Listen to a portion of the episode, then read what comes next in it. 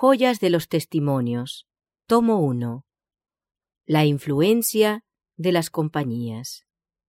En nuestras instituciones, donde muchos trabajan juntos, la influencia de las compañías es muy grande. Es natural buscar compañía. Cada uno hallará compañeros o los hará. Y la intensidad de la amistad determinará la influencia que los amigos ejerzan unos sobre otros, para bien o para mal. Todos tendrán amistades, influirán en ellas y recibirán su influencia. Es misterioso el vínculo que une los corazones humanos de manera que los sentimientos, los gustos y los principios de dos personas quedan íntimamente fusionados. El uno recibe el espíritu del otro y copia sus modales y actos. Como la cera conserva la figura del sello, Así la mente retiene la impresión producida por el trato y la asociación con otros. La influencia puede ser inconsciente, mas no por eso es menos poderosa. Si se pudiese persuadir a los jóvenes a asociarse con los puros, reflexivos y amables, el efecto sería muy saludable. Si eligen compañeros que temen al Señor, su influencia los conducirá a la verdad, al deber y a la santidad. Una vida verdaderamente cristiana es un poder para el bien. Pero por otro lado, los que se asocian con hombres y mujeres de moral dudosa, de costumbres y principios malos, no tardarán en andar en la misma senda. El impulso de las tendencias del corazón natural es hacia abajo, el que se asocia con los escépticos no tardará en llegar a ser escéptico. El que elija la compañía de los viles llegará seguramente a ser vil. El andar en el consejo de los impíos es el primer paso en la senda que conduce al camino de los pecadores y a sentarse con los escarnecedores. Aquellos que quieran adquirir un carácter íntegro deben elegir como asociados a quienes sean de inclinación seria, reflexiva y religiosa. Los que han contado el costo y desean edificar para la eternidad deben poner buen material en su edificación. Si aceptan maderas podridas, si se conforman con deficiencias de carácter, el edificio quedará condenado a la ruina. Presten todos atención a cómo edifican. La tempestad de la tentación lanzará sus embates contra el edificio, y a menos que éste se halle firme y fielmente construido, no resistirá la prueba. Un buen nombre es más precioso que el oro. Existe en los jóvenes la inclinación a asociarse con los que son de mentalidad y moral inferior. ¿Qué felicidad verdadera puede esperar una persona joven de una relación voluntaria con personas que tienen una norma baja de pensamientos, sentimientos y conducta? Hay personas de gustos envilecidos y costumbres depravadas, y todos los que elijan tales compañeros seguirán su ejemplo. Vivimos en tiempos peligrosos que deben infundir temor en todos los corazones, Vemos que la mente de muchos se pierde en los enredos del escepticismo. Las causas de esto son la ignorancia y el orgullo y un carácter deficiente. La humildad es una lección difícil de aprender para el hombre caído. Hay en el corazón humano algo que se opone a la verdad revelada que se refiere a Dios y los pecadores a la transgresión de la ley divina y al perdón por medio de Cristo. Guardemos nuestro espíritu. Hermanos y hermanas, ancianos y jóvenes, cuando tengáis un momento libre, abrid la Biblia y atesorad en la mente sus preciosas verdades. Cuando estáis trabajando, custodiad vuestra mente, mantenedla firme en Dios Hablad menos y meditad más. Recordad que toda palabra ociosa que hablaren los hombres, de ella darán cuenta en el día del juicio. Sean vuestras palabras selectas. Esto cerrará una puerta contra el adversario de las almas. Empezad el día con oración. Trabajad como a la vista de Dios. Sus ángeles están siempre a vuestro lado, anotando vuestras palabras, vuestra conducta y la manera en que hacéis vuestro trabajo.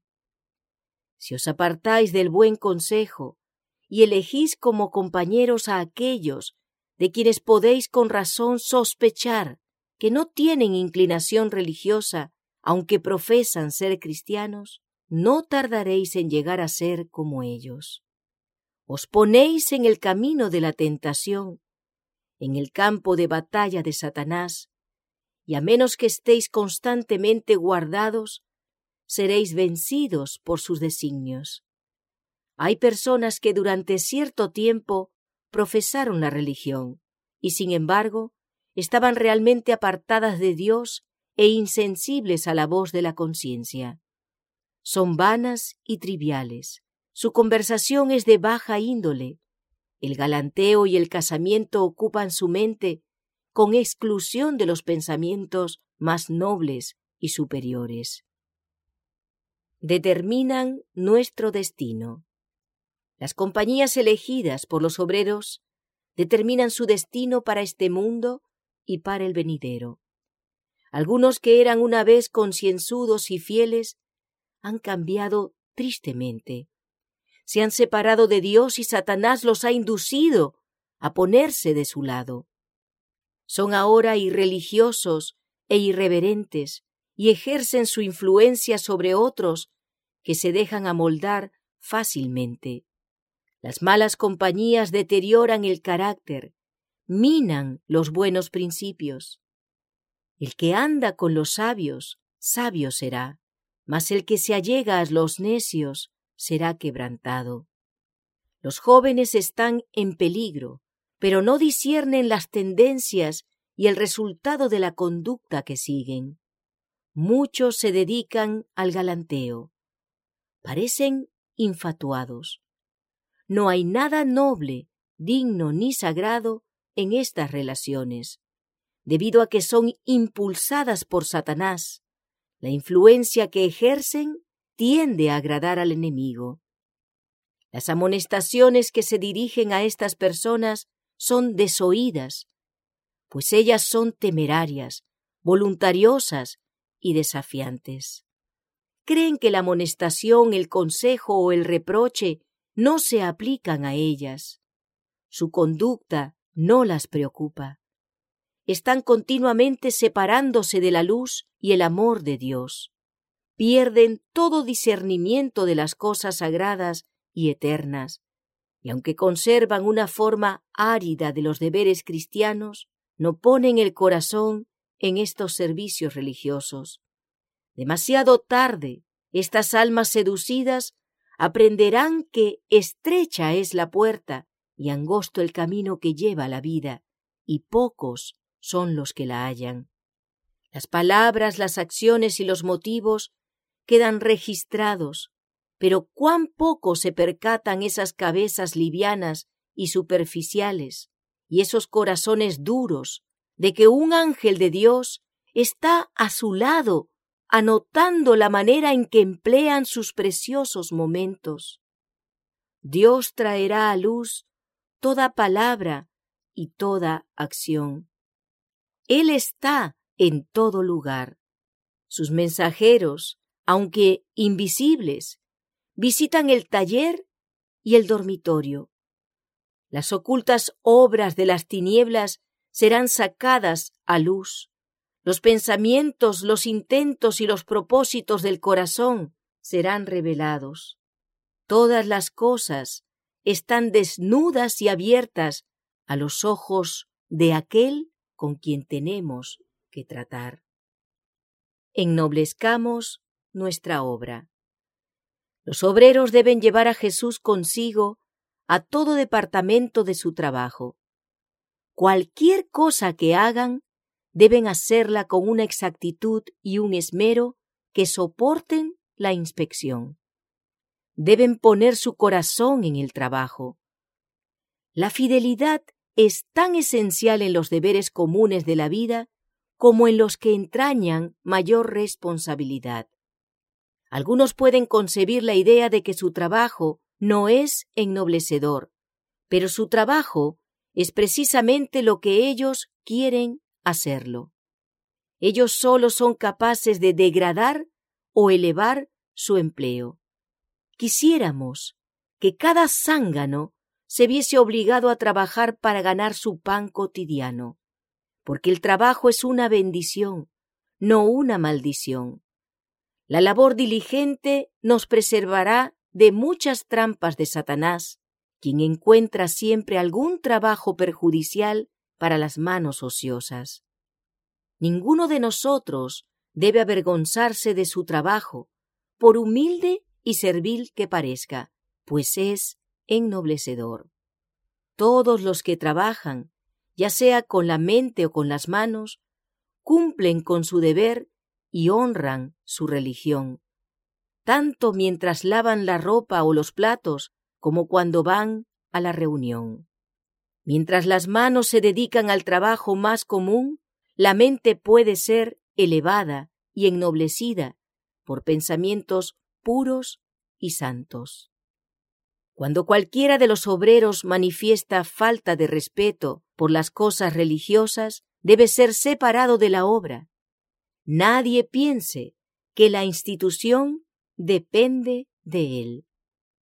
Los que han estado empleados largo tiempo en nuestras instituciones debieran ser ahora obreros responsables, dignos de confianza en todo lugar, tan fieles al deber como la brújula al polo. Si ellos hubiesen aprovechado debidamente sus oportunidades, podrían tener ahora un carácter simétrico y una profunda y viva experiencia en las cosas religiosas.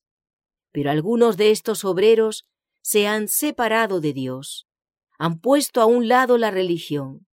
No constituye ya un principio labrado en ellos, cuidadosamente apreciado doquiera vayan, en cualquier sociedad en que los coloquen las circunstancias, y no les resulta un ancla para el alma. Quisiera que todos los obreros consideraran cuidadosamente que el éxito, tanto en esta vida como para alcanzar la vida futura, depende mayormente de la fidelidad en las cosas pequeñas. Los que anhelan tener responsabilidades superiores deben manifestar fidelidad en el cumplimiento de sus deberes donde Dios los ha colocado. La perfección de la obra de Dios se ve tan claramente en el más diminuto insecto como en el rey de las aves. El alma del niñito que cree en Cristo le es tan preciosa como los ángeles que rodean su trono. Sed pues vosotros perfectos, como vuestro Padre que está en los cielos es perfecto. Como Dios es perfecto en su esfera, puede serlo el hombre en la suya. Todo lo que la mano hallare para hacer, debe ser hecho con esmero y prontitud. La fidelidad e integridad en las cosas pequeñas, el cumplimiento de los pequeños deberes y de los actos de bondad alegrará la senda de la vida, y cuando nuestra obra en la tierra esté terminada, cada uno de los pequeños deberes cumplidos con fidelidad será atesorado como preciosa gema delante de Dios.